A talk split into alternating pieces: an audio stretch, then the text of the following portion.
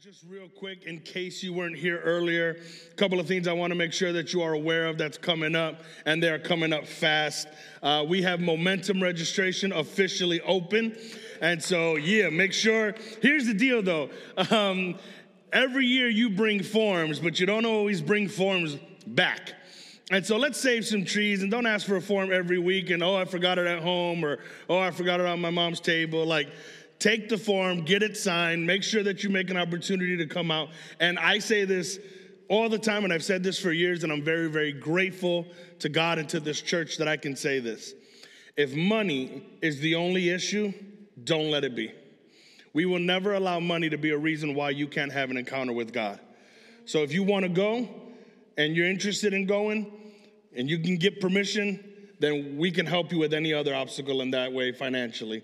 And so I just want to encourage you uh, make sure that you at least ask. Don't assume your mom and dad aren't going to let you go. Don't assume that they don't want you. The worst they can do is say no. And so just make sure you take an opportunity to ask because I do believe God is going to do some incredible things at this year's momentum. Uh, and I can tell you just based on camp, um, there is a hunger that's kind of been building and building and building ever since we've gotten locked down and ever since this virus has been doing stuff. There has been a hunger that's been building in your generation for the presence of God. And I believe that hunger is going to get fulfilled in a powerful way at Momentum. And you won't be able to be part of that if you are not there. And so I just want to encourage you make sure that you sign up Make sure that you talk to us if you need any help with that, and we will make sure that you get everything you need. We've already booked all the rooms, but I will say this once our rooms are filled, we can't get more rooms. And so don't wait too long because if everybody ends up signing up and you're the last one, we may not have a spot for you to be there. And so it is first come, first serve. Make sure you register, and we'll take care of that. Amen. Uh, other thing I just want to make sure everybody's aware of if you got little shorties or you like candy, this Saturday we got our trunk or treat event here at the church. If you want to come and help out, I know we need some help maybe in the parking lot and we might need some extra little hands doing some stuff. But we're going to be here tomorrow or Saturday, I should say, from 12 to 2. So if you, you know, got a little brother and little sister and they want some free candy, talk to your parents. You can drive right through the parking lot. I think everybody walks away with over 100 pieces of candy. And so uh, I think that's dope. And so if you're interested in that, make sure that you come. And lastly, we have our own event coming up November 6th that I want to make sure that everyone is keeping in mind. Last year we did it, our Share the Love in the Grub, where we went outside and we uh, were able to give out over 1,500 bags of grocery to the community. I just finished talking to the truck driver today. I'm going to meet him on Monday to unload a full semi truck of groceries. And uh, in small groups, we're going to be packing up some stuff. We're going to get things together. And on November 6th, we are going to be handing out thousands of groceries to feed families that need it here in our community. So I am excited for that and I'm excited for you to be a part of that. Amen? Awesome. Hey, we've been in this series uh, called Heroes, and we've been just kind of going over a few different aspects of heroes. And we got a few hero movies that are coming up soon, right? I think Eternals just came out, Venom just came out. You got uh, Spider Man coming out in December, and like all these cool movies. There was a trailer for the new Batman, and and you know, there's a lot of cool MCU, DC, all these type of superhero movies. And I love superhero movies, man. I love the whole mythos, I love the whole aspect of superheroes. But I do want to talk about one particular thing when it comes to heroes today. I want to talk about the alter ego. If you've ever read a comic book or looked at superheroes, oftentimes you'll see that uh, they have an alter ego, right? That they're, they're actually one person and their alter ego is who they are when they're their superhero. For example, uh, Bruce Wayne his alter ego, when he puts on a costume, he becomes Batman right? If, if, he doesn't have a costume on, he's just Bruce Wayne. He's a, a, billionaire and he's a playboy and he's all those things. But then he becomes Batman when he puts a costume on. Peter Parker is a, a high school kid until he puts his costume on and becomes Spider Man. Uh, Tony Stark is a billionaire until he puts on his suit of armor and he becomes Iron Man right? They, they put these costumes on, they put these alter egos on, this, this alternative personality, and, and they just become something else completely. Peter Parker, if you look at his thing, he's always kind of geeky and nerdy and beat up. And, and then he gets these powers and he puts this costume on and he becomes something completely different. This is the, the, the interesting thing about an alter ego, right? When Batman goes to bed, he's Bruce Wayne again. When Spider Man goes to school, he's Peter Parker again. When Iron Man is running his company, he's Tony Stark again. You flip between one character and the other. But who I find interesting, interesting that I think is unique in all this is Superman. Superman is different because when he wakes up, he's Superman. When he goes to sleep, he's Superman. His alter ego is Clark Kent. His alter ego is uh, the guy who works at the newspaper and wears a suit and glasses and, and fumbles around and, and is uncoordinated and, and has no luck with the ladies and is just kind of goofy looking. He pretends to be like everyone else, but in reality, he's always Superman. I bring that up because I think oftentimes you and I can battle between two different egos who we are at church and who we are outside of church who we are when, when we're worshiping and when we're listening and taking notes and when we're in small groups and we're talking about God, and then who we are when we're at school and when we're in the world and with our friends. And I get it because I've literally been where you've been. And so I'm not shocked by this. You know, I'm not surprised that, that some of you, you're here and you're lifting up your hands and you're crying out the name of Jesus and you're declaring his holiness and, and you're saying how amazing he is. And then tomorrow morning you're in class and you're cussing people out and you're saying inappropriate jokes and uh, you're acting a fool. And, and it's the same mouth, it's just you're a different person. You're the alter ego. And some of us really struggle with this because we keep flip flopping between one or the other. And, and so for me, the thing that I'm trying to figure out, and what I had to figure out for myself, and what you have to figure out for yourself, is who are you really, and then who's the alter ego? Are you really a Christian? Who is just in this world, who's, who's going around, who connects with people because that's what we need to do, but you're not really like everybody else? Or are you actually like the world, like everyone else, and you're just pretending when you're at church? Which one's the alter ego? Which one is the real you? Are you faking here or are you faking out there? Because one of them is real and the other one is fake. And until you reconcile and decide who's gonna be who, you will constantly have this battle back and forth and be confused in and of yourself on who you really are. This is something that personally I battled with a lot as a teenager growing up in church. For the most part, I was always pretty good. And then, you know, getting closer to high school age, I started to drift away a little bit from my relationship with God. I, I started wanting to have fun. And, and literally, I mentioned this before in the past. I started having two personalities. I was one person at school and in the neighborhood, and I was another person at church. And man, when we were at church and in Sunday school, I knew all the answers to the Bible questions and, and I understood the complexities of, of what we were trying to go through. And man, I was great at that. And when I was in the neighborhood, I was great at acting a fool and I was great at, at making jokes that, that we shouldn't be making and, and making you know types of behaviors that wasn't acceptable. And it was kind of easy for me early on to be one thing in one world and another thing in the other world. But here's where things start to get difficult. Where things start to get difficult is when you start combining the world. And here's what my, my philosophy is, or not my philosophy, but my theory, I should say. I think part of the reason why some of you don't invite your friends from school to church is because if they came, you wouldn't know who to be. You don't know which ego you're gonna play. Because the friends from church see somebody else, and your friends from here see somebody else. And when those two worlds collide, then who are you gonna be? And I know for me, that was the issue. I don't wanna bring my friends from there to church because I act differently when I'm around those friends versus when I'm at church. And those two worlds shall never meet. I had to keep them separate because I was kept separate. And eventually I had to make a decision. I had to figure out for my life do I care about their salvation enough to be who God called me to be at all times?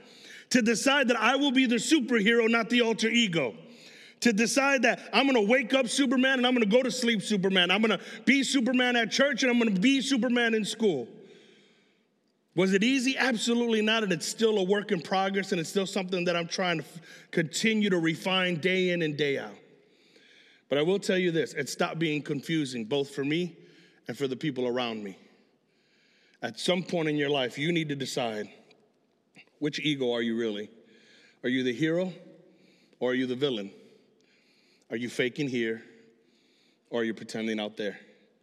If you have your Bibles, I'd love for you to open up to John chapter 17 because I think it gives us some insight into this that I really want to unpack for us. In John chapter 17, Jesus is, is praying and he's speaking to the Lord, and he's praying specifically for his disciples. And I want you to pay attention what he's actually saying and what he's praying about when it comes to these disciples. Right? Jesus understands in this prayer that he's about to get captured, crucified, hung on a cross, put to death, buried, and that three days later he would conquer death so that you and I can experience salvation and literally receive the power of God to be who God called us to be. And listen to what he says in this prayer in verse 13. Now I am coming to you, speaking to God. I told them many things while I was with them, the disciples, in this world, so they would be filled with my joy. I have given them your word, and the world hates them because they do not belong to the world, just as I do not belong to the world. I'm not asking you to take them out of the world, but to keep them safe from the evil one. They do not belong to this world and any more than I do.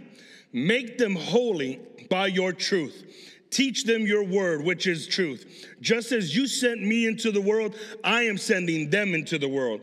And I give myself as a holy sacrifice for them so they can be made holy by your truth. I am praying not only for these disciples, but also for all who will ever believe in me through their message. I love that this prayer isn't just for the 12 disciples or the 120 disciples that he had at that time. But he's saying this prayer is not just for them, it's for you who are sitting down in this seat listening to me right now. It's for anyone who would eventually come to believe the message that they have given, which is what we're reading right here in the Word of God. And there's some interesting things that I think you and I need to take note of, especially if we decide to be the type of heroes that God has called us to be, to be the light in a dark world that God has called us to be. And again, if you're taking notes, first thing you might want to write down is this In this world, you will have villains. You will have villains in this world. Okay? You look at Superman, ain't nobody trying to come after Clark Kent. No villain is, is hell bent on destroying Clark Kent's life. Matter of fact, nobody even notices Clark Kent. But they do hate Superman. And they do come after Superman. And they do threaten the people that Superman cares about. And because of the very nature of who he is, he will draw enemies to him. Notice again what the scripture says. It says, I have given them your word. The world hates them. Why? Because they don't belong to the world, just as I do not belong to the world. If you decide to be who God called you to be, you need to understand that that means, by that very definition, you're not gonna be like everybody else. And when you're not like everybody else, you're gonna be open to criticism from everybody else. Because people don't like things that are different right? If everybody does something this way and you do it a different way, suddenly you're weird or you're different, and now we laugh at you or we condemn you or we talk crap about you. Why? Because you're the only one that's different. And most of the time, we can't wrap our mind around different. And I think this is an interesting thing as you're looking at it because a lot of times we don't want hate. We just kind of want to be left alone. We want to just live our lives and just kind of go through the motions, and, and we don't want people to come at us. But by the very nature of being a Christian, you're gonna get haters in your life. We were laughing. Uh, I think Jonathan texted me this week. We had put up uh, a reel on our Instagram, and I don't know, man. The algorithm is wild sometimes, and you know we could put up one uh, Instagram reel, and it'll be like 2,000 people look at it, and we put up another one, and suddenly it's 16,000 people look at it. And so I can't tell you why one is what or one is the other. But here's how we measure if we're doing really good on Instagram. When we get haters on Instagram, we're like, Nailed it. The last one we talked, I mentioned heaven. I was talking about heaven, and somebody commented, "It's not real." And at first, I wanted to write back, "Yes, I am." but he wasn't talking about me, right? He's talking about heaven. But here's the thing: if he gets it, that means we're not in this little Christian bubble where only other Christians are seeing our stuff. That means we're actually getting this message to the people who need to hear it. And if we get a little bit of hate, that means we're doing a good job. That means, that means we're actually making a difference or we're actually threatening to their own thought philosophy. That's the goal, right? I need a little bit of hater in my life. Think about your favorite athlete. Home field advantage is real, but when they're going against the enemy and they get that yelling and that screaming, they feed off of that. Man, I ain't even gonna lie to you. Can I be honest for real? Or I'm just be genuine. I was watching the Bears game on Sunday. I was so mad, so angry because I just can't stand Aaron Rodgers. I mean, I'm, i love him in, in the name of Jesus, but in the name of sports, I hate that dude. Why do I hate him? Because he always beats us. And uh, if you watch the game on Sunday, and even if you didn't, this is kind of interesting. He scores this touchdown to eventually take the lead and, and win the game and blah, blah, blah. And when he scores, he ends up in the end zone in the corner, and there's a bunch of Bears fans there, and they're screaming at him and they're yelling at him, and everybody's sticking up the middle finger at him, and they're talking all this crap. And he yells out, I own you. My whole life, I own you, and I still own you. And I'm sitting there, he does. he loved that they hated him. Why? Because he knows he's a winner. I don't mind if somebody hates me for being a Christian because it only validates who God called me to be. It only makes me more confident that you notice that I'm not like you. Listen, John chapter 15, verse 18 through 19. It says it very plainly. Jesus says this If the world hates you, remember that it hated me first. The world would love you as one of its own if you belong to it. But if you are no longer part of the world, I chose you to come out of the world, so it hates you. Hey, can I tell you something? If everybody in this world loves you, you're not different enough yet. You're just like them. You're Clark Kent. You look like everybody else. But when you decide to step into who God called you to be, it's gonna invite some sort of hate towards you. When you decide that you're the only one in your class who doesn't smoke and drink and sleep around with everybody, they're gonna laugh at you. Oh, why are you so blah, blah, blah? It's not even that big a deal, blah, blah, blah, blah. And everybody says all this stuff to you. You're gonna draw in hate just because you're different. And listen, again, I never minded. You know, I'd give people, we'd be at parties or something, hanging out, and you know, my friends would be, how come you don't drink? Da da da. My response is always, because I don't need alcohol to be fun. I am genuinely a fun person. So if you need to numb yourself to have a good time, go ahead, and do what you gotta do. You're that boring. And for me, it was like, bro, you can hate all you want. It doesn't intimidate me. I am confident in who I am because I know that I'm not you. And I don't wanna be you. You're throwing up all over the toilet, slipping in your own vomit. How is that cute? Listen, God called you to be different. And again, no one hated Clark Kent. Matter of fact, Clark Kent was irrelevant. It wasn't even noticed because he was just like everyone else. And I get that it's hard because you actually want to be like everybody else. But if you're taking notes, I need you to understand number two if you're a Christian, you're not like everyone else. By the very definition of who you are in Christ, you are automatically not like everyone else. And if you are like everyone else, then I would argue you're not a Christian. But if you decide to walk in faith and be who God called you to be and be a Christian, you are not like everybody else. Well, why? Because here, if you notice, Jesus says, God, make them holy.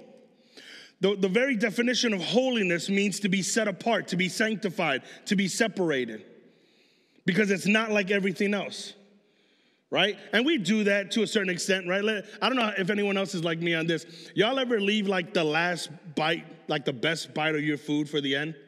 You know what I'm talking about? Like maybe you got a nice steak and there's like a real nice party. I'm gonna finish. Because you want that last bite to be the best bite. You like want that to be in your memory bank. So you separate the last bite and then then you know what happens, right? Somebody notices it and they're like, oh, you're not gonna finish that? And they take that last bite. And now we gotta throw hands. All right, now stuff got serious, bro. Because you know it's like, no, that, oh, that was the last bite. What did you do? You made that holy.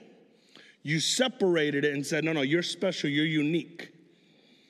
Right? And we do that with our, we do that with our shoes, we do that with our favorite toys. Even when I was a kid, like I had like my favorite toy. And again, I don't know if this is just a me thing, but I think it's a we thing. You ever felt like when you were a kid, you ever feel bad when you play with one toy and you don't play with the other? Kind of feel like, oh, I'm sorry, I'll play with you too. Right? But there was one toy for me that's my special toy. Even if you come to my house and, and we're playing video games and say, no, this is my controller. You can use all the other controllers, but this is my controller. Why? Because all the other controllers got funny things going on with them. This is the newest one, this is mine. what did you do? This is holy, it's set apart. Well, guess what? God called you to be special, to be holy, to be set apart, to not look and act and be like everybody else, but to be separated from everybody else. Not so that you're isolated, but so that you're separated. There's a difference between isolated and separated. Isolated means you're completely alone. Well, that's not true as a Christian because we have each other, because we have God. We are never isolated. We're part of the body of Christ, but we are separated. We're separated from the things that we shouldn't be connected to. We're separated from the things that might try to hurt us, that might try to harm us. And so I love here that Jesus is saying, listen, God, I don't want you to take them out of the world, but I want you to keep them from the evil one. I want you to make them holy because the evil one, the devil, he's got schemes and plans to try to derail and to try to encourage you to be like everybody else. And I get it, this is so difficult because as a teenager, all you want to do is fit in. You want to be like everybody else. You want to dress like everybody else. You want to talk like everybody else. You want to be listening to what everybody else is listening to, watching what everybody else is watching. Listen, First Peter chapter 2, verse 7 through 9. Yes, you who trust him recognize the honor God has given him. But for those who reject him, the stone the builders rejected has now become the cornerstone. This is talking about Jesus. And he is the stone that makes people stumble, the rock that makes them fall. They stumble because they do not obey God's word, and so they meet the fate that was planned for them. But you are not like that.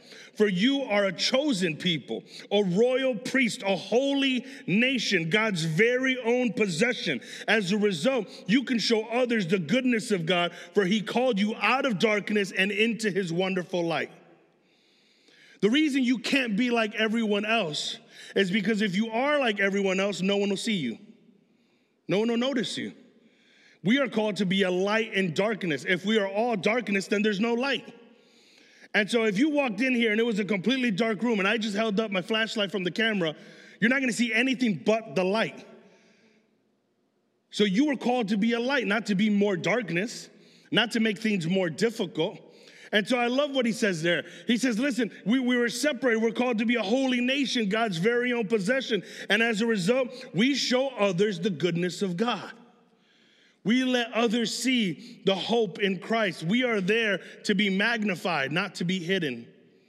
And again, I, I get it in our human nature. Many of you, you don't want to stand out, especially the introverts in this room.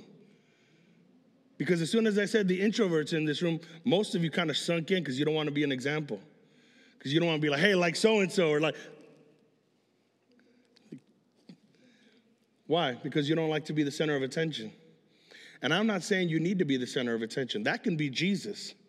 But should you at least be able to point to the center of attention? You should at least be able to stick out. Somebody, again, it would be it would be like if you're in an emergency, right? If, if something were to go on here and all the power was killed, you know the only thing that would still be visible are the exit signs. Because they're meant to stand out. They're on a whole different power.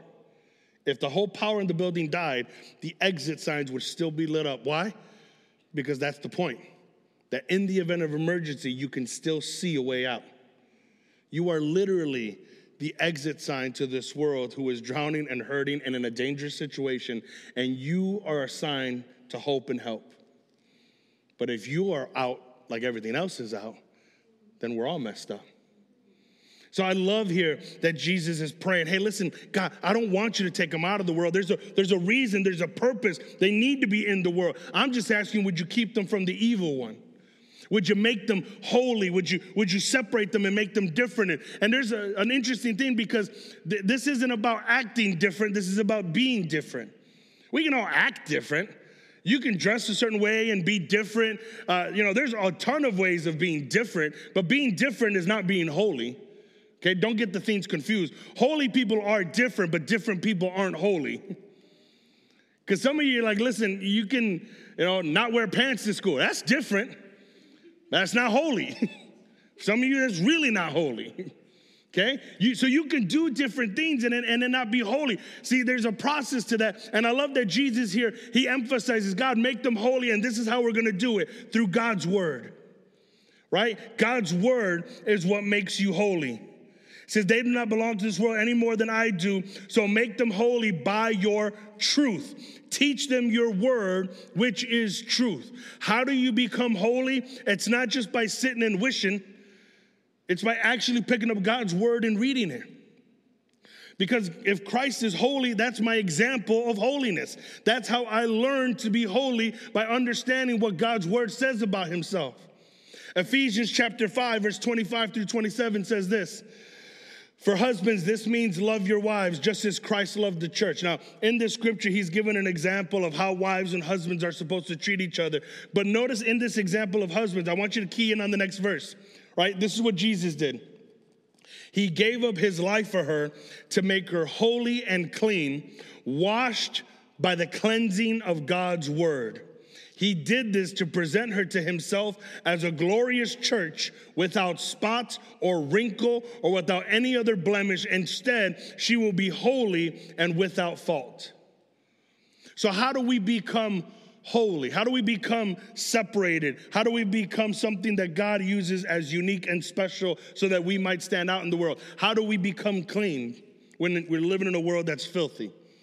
We get washed with the word we read the Word of God, and the Word of God transforms us, and that transformation is what makes you holy, and that holiness is what makes you different, and that difference is what makes you noticeable.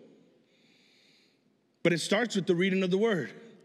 I was just talking this week. Uh, Jeremiah and AJ were with me on a trip. I was I was out in uh, a few schools doing a couple of youth camp or youth camps, but preaching at schools. And we were talking about like how do you become this and how do you become that? Do I do this class or do I go through that? And I go, over and over again, I say, you just got to read your Bible. We try to make it really complicated, right? You can take a four year college course on Christianity and will never be a substitute for reading your Bible.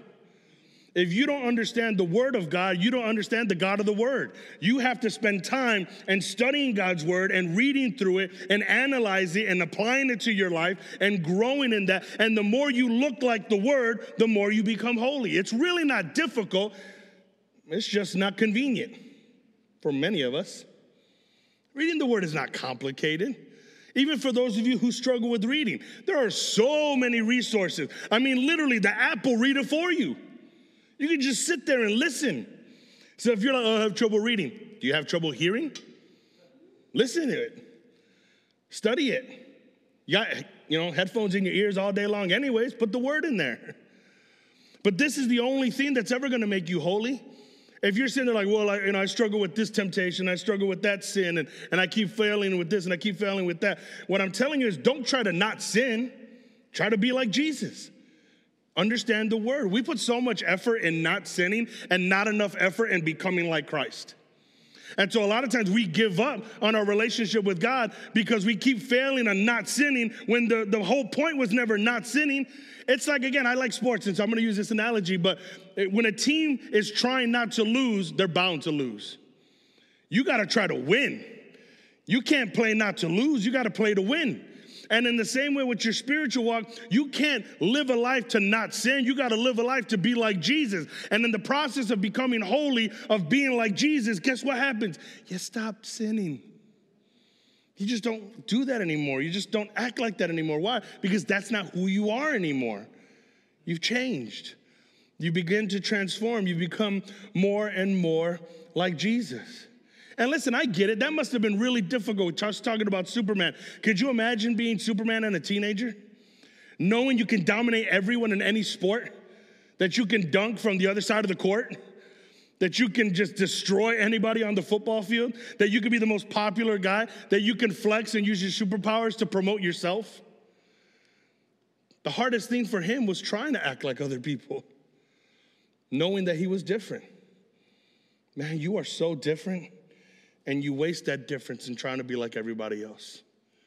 And so I'm telling you, if you take the time to study God's word, and if I can say it like this if you enjoy my sermons, you can have it every day if you just read the word. Because literally, all I do is I read the text and then I walk you through it. You can do that every day. And you can get good at it if you continue to do it and you continue to grow and you continue to come holy. See, there's, there's a process, but there's also a point. We, we read our word to become like Christ, to, to allow the transformation and the washing of the word to, to make you more and more into the image of Christ. Why? Because God sent you here for a reason. And that reason isn't solely to get good grades in school and get into a good college and find a good job and, and work so that you can have a house for your family, so that you can work and buy nice things and have vacations. That's not the purpose in the existence of life. You were purposely sent here for a reason. And I love what Jesus said with his disciples. He says, I am sending them just as you sent me. Right? Can you imagine if Jesus was sent by God and all he did was carpentry? I mean, he was a carpenter, right? So if he's like, I'm gonna change the world one house at a time, I'm gonna change the world one rocking horse at a time. Jesus understood, yeah, that's my vocation. That's what I do for money and to supply what God has called me to do. But that's not my purpose. My purpose in life is to spread the gospel, is to tell people about Jesus, is to give hope to a world that is hopeless. And that's what God called us to do. You were sent to this world for a reason. Again, listen, if you look at John chapter 20, verse 21 through 22, it says, Again, he said, Peace be with you. As the Father has sent me, so I am sending you. Then he breathed on them and said, Receive the Holy Spirit. This is the disciples as they were uh, having that opportunity and, and, and trying to become more and more like Christ. He didn't give them the Holy Spirit just so that they can, you know, have fun. And guess what? We still get to have fun. I'm not saying this is boring, but my point is you have such a greater purpose than what you're doing now in this world. God sent you here for a reason. The same way Jesus was sent, you have been sent. Some of you, you need to understand, you're in the school that you're in for a reason. You're in the class that you're in for a reason. You're in the neighborhood that you're in for a reason. God has placed you uniquely there for a reason. And this is where it's important because uh, sometimes, especially if you grow up in church, we start to misunderstand. And we start to act like, hey, well, listen, we can't be around any bad things because we only need to be around Christian things and only be around Christians. And I'm not saying not be holy. Obviously, we just talked about that. But sometimes you're so heavenly minded that you're no earthly good. You don't even know how to connect with other people. and on the opposite end, some of you are so earthly good that you're no heavenly minded. There has to be a balance in it. Because for a lot of people, we are the bridge between heaven and hell. We're, we're that connection point. We're the ones that are able to offer that hope.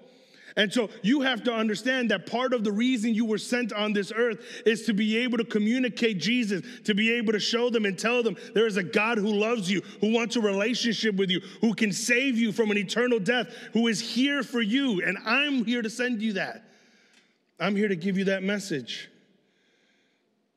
Again, he said, Peace be with you. The Father sent me, and I am sending you. You need to understand that your purpose in life, and this is something that a lot of people ask, even older people are always trying to figure out that question What's my purpose in life? What's my purpose in life? What am I called to do? And I'm not dismissing that because some of you are called to do specific things like be a doctor or, or, be a lawyer or be a construction worker or own businesses or be an entrepreneur. Like you have a specific way that God is going to use you to fulfill his calling. But all of those ways are always going to lead to the same outcome being able to communicate the gospel, the good news of Jesus Christ to people in your world. You're in the world, but you're not of the world. And so here's how you got to look at it are you influencing the world or is the world influencing you? Who's making a bigger impact? I'll say it like this, right? Because the old saying is, we are of the world, we are in the world, but not of the world, right? We're in the world, but we're not like the world. So I'll give you this very easy analogy to understand. A boat on the ocean, good. The ocean in the boat, bad. right? A boat on the ocean, that's what it's made for. Ocean in the boat, everybody's dead on the boat. So the question is is the world in you or are you in the world? Do you act like, because here's the deal if the ocean is on the boat, guess what you don't see no more? The boat. Did the boat disappear? I mean, it's there, but it's just so immersed and covered by the ocean that all you see is ocean. You don't see boat anymore. But even in the vastness of the ocean, and I don't know about y'all, the ocean freaks me out. You ever just sat there and looked at the, I mean, Lake Michigan could freak me out. You ever just look at the vastness of it and how big it is and go, yeah, that is big, man. It's kill me right now. But think about this. Even in the vastness of the ocean, a boat on it will stick out. A boat under, no one ever sees. Some of you, are sunk ships. You had a purpose, but you allowed too much of the world to get into you, and now you look just like the rest of it. When God has called you to be different. Pastor Jason, if you can help me out. Going back to uh, Superman, I find him a very interesting, fascinating character. And if you look back a little bit, the creators of Superman were actually Jewish. And there's speculation, there's no real hard proof that they were purposely trying to use any religious allegories as they were doing Superman, but there is a lot in there that we might be able to at least infer. Okay, again, I'm not sure if they were purposely trying to make Superman this messianic symbol, which means something that's Christ like. But there's a few things that I think are funny. You know, like the whole idea of, of a father sending his only son to the earth. Or maybe if you dig a little deeper, uh, Superman's uh, real name, the one that he had from his home planet, is Kal El, two kind of two words connected. Well, the suffix El is uh, appending his you know Kryptonian name. It's in Hebrew, the El suffix is used to denote Elohim or Yahweh, a godlikeness, Jehovah. Like in the names Michael, Ariel, Raphael. So is Superman supposed to be a Jesus like character? I don't know. But I do know this in Matthew, if you go back to the Old Testament, there's a prophecy that they reiterate in the book of Matthew from Isaiah. And it says this in Matthew chapter 12, verse 18 through 21. And this is describing Jesus yet to come. Look at my servant, whom I have chosen he is my beloved who pleases me. I will put my spirit upon him, and he will proclaim justice to the nations. He will not fight or shout or raise his voice in public. He will not crush the weakest reed or put a flickering or put out a flickering candle. Finally, he will cause justice to be victorious. And listen to this, and his name will be the hope of the world. The name of Jesus will be the hope of the world. This is huge because the Bible does go on to say that no one is saved by any other name. There's no other name under heaven for which we are saved. You can't be saved through Allah, through Muhammad. You can't be saved through a politician or a celebrity. There is no other name. You can't be saved because of your connection to Pastor Joey or Pastor Jason or a leader in this room. None of these names. You can't show up and be like, yeah, but I know Elias or, or I know Evelyn. And it's like, no, no, it's Jesus. That's the only name that matters in heaven because that's the only name for which we are saved. It's Jesus' name that co-signs your salvation. And there's no other name can do it. That's why the Bible says in Matthew, his name will be the hope of the world. And the problem is, too many of us are walking around like Clark Kent hiding who we really are behind an alter ego that just looks like the rest of the world. Where Superman is powerful, Clark Kent is weak. Where Super, Superman can shoot rays from his eyes, Clark Kent wears glasses just to see. Where Superman is spotted saving the world, Clark Kent is invisible and hiding among the people. Superman isn't wearing a costume, Clark Kent is. And if you ever watch any of the movies or the comic books, one of the most iconic, famous scenes is when the world is crying out for help. And in that moment, Clark Kent stops being Clark Kent when he rips open his shirt and you see that big old S on his chest. And then he becomes Superman, right? He becomes who he's supposed to be, who he's always been. He takes off the costume and he flashes the S. It's kind of interesting because that S, according to the people who created it, isn't really even an S. It's actually a symbol from Krypton, Superman's home planet. And that symbol means one thing it's a symbol for hope. There is an S written on your heart that is the hope of the world, and you're covering it. You got it all buttoned up so that no one sees it, so that you don't look different, so that your ego isn't bruised, so that people will accept you like their own, so that you can look like everybody else in a world that's dying to see something that's different. And all I'm saying is, would you be willing to rip off that costume so that others can see the hope that's in you? So I'm going to ask you to stand as we get ready to close this out. And in a moment, I want to pray for the hope givers because you're the ones I want to work with. because you're the ones I want to challenge, because you're the ones that I want to encourage.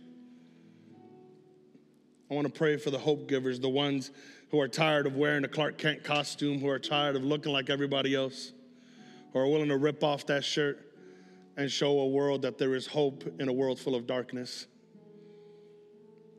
And I believe we're going to do that. When we're out there in our community giving out 1,700 bags worth of groceries, we're not giving out ramen noodles and spaghetti, we're giving out hope. When we're out there doing a walkathon raising money for Speed the Light, we're not doing that for a car, we're doing that to deliver hope in a vehicle to a nation, to a people group who doesn't have hope. See, everything that we do in this church, everything that we're about in this community is about giving hope.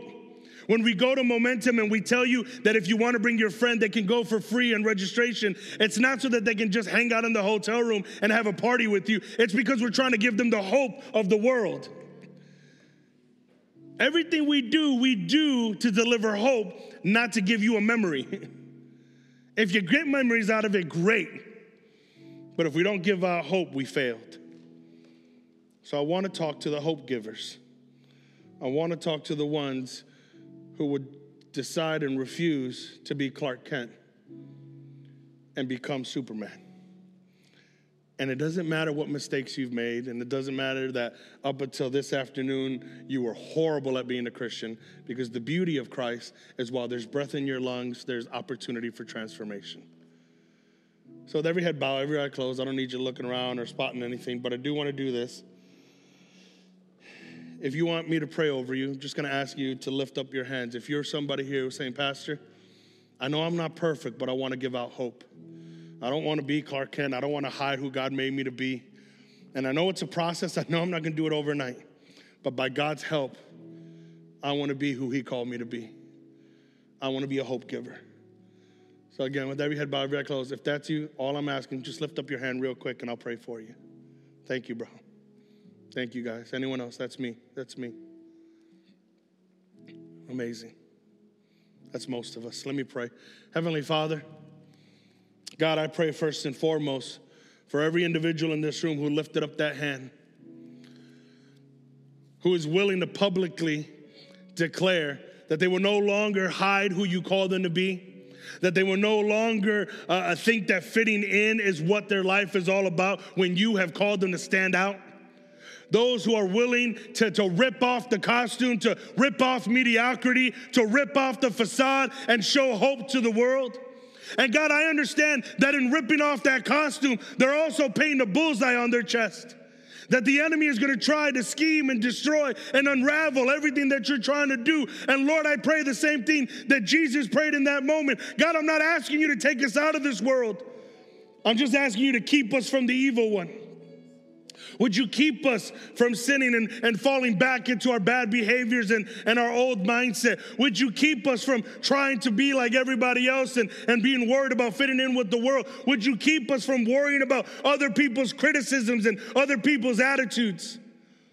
Would you help us to be everything you called us to be, Almighty King? To be the heroes on this earth you've called us to be. Because in the same way, Jesus, that you were sent, now you are sending us. And Lord, I pray for those in this room who are being sent even further than this city, God. Lord, I pray for those who have been called to the mission field. God, would you send them in this moment? God, I pray for those who have been called into full time ministry. Would you send them in this moment?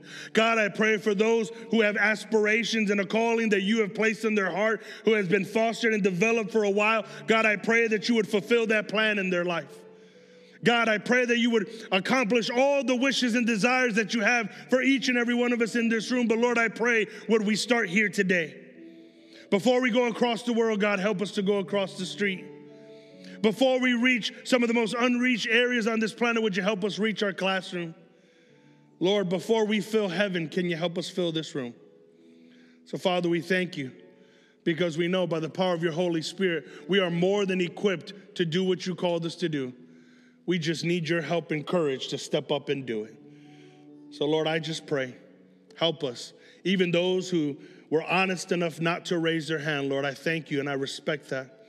But, Lord, I also pray, would you make them eventually choose which ego they're gonna be?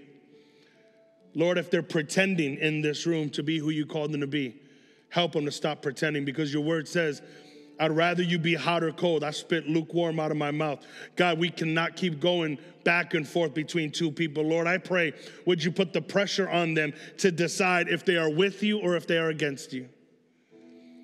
Lord, I'll still love them because you called us to love everybody. But Father, I pray that they wouldn't keep playing around back and forth, pretending to be one thing and reality being another. That they would be fully devoted to you in every aspect of their life. Lord, we pray this all in Jesus' mighty name. And everyone said, Come on, would you give God a hand clap of praise right where you're at? Amen. Guys, just want to remind you we got small groups tomorrow, so make sure you're here. And the next two weeks, we got a lot of stuff going down. We want to make sure that you help us with all that. So hit up your friends, let them know. And next week, I'm going to be here, but we have a very, very special guest that's going to be coming in. Man, I want to encourage you. Would you bring your friends? You do not want to miss what God is going to do next week. So make sure you're here. Make sure you bring somebody. God bless you. We love you. I'll see you tomorrow.